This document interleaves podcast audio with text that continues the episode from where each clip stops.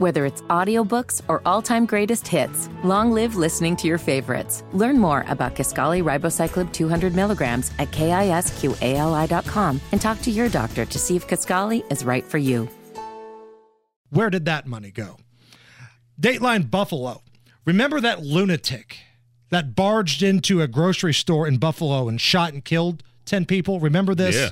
Yeah. It's awful. He was in court today, and I'm going to play you a pretty powerful piece of audio.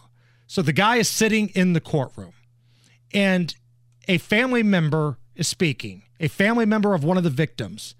And she's passionate and she's yelling Oh, at I the saw it, shooter yeah. across the room. She wanted to strangle him. And next thing you know, somebody that's with her, Yeah. assuming it's another family member, charged at the shooter.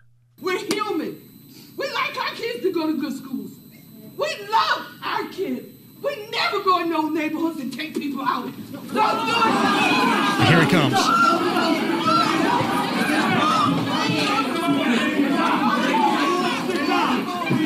I've always said, Nigel, and I know I would get locked up for the rest of my life. If something like that happened to me, I would go to jail because I'm killing that SOB. I wish that guy. I wish the police officers would have just stepped aside, let let him bum rush that dude, I- I- because that first of all it was a big guy. That was a big man doing Big the, dude. doing the uh, trying to charge that buffalo. You know, charging after the buffalo shooter, who's in orange jumpsuit and handcuffs, but he was immediately rushed off uh, to the side and out the courtroom. So I hope nothing happens um, legally to the guy that tried to rush him. I don't, I don't know if the judge can you know, give him uh, some sort of uh, ticket or something like Slap that. Slap on the wrist and right, get out of here. right, right, right. I hope that's the case.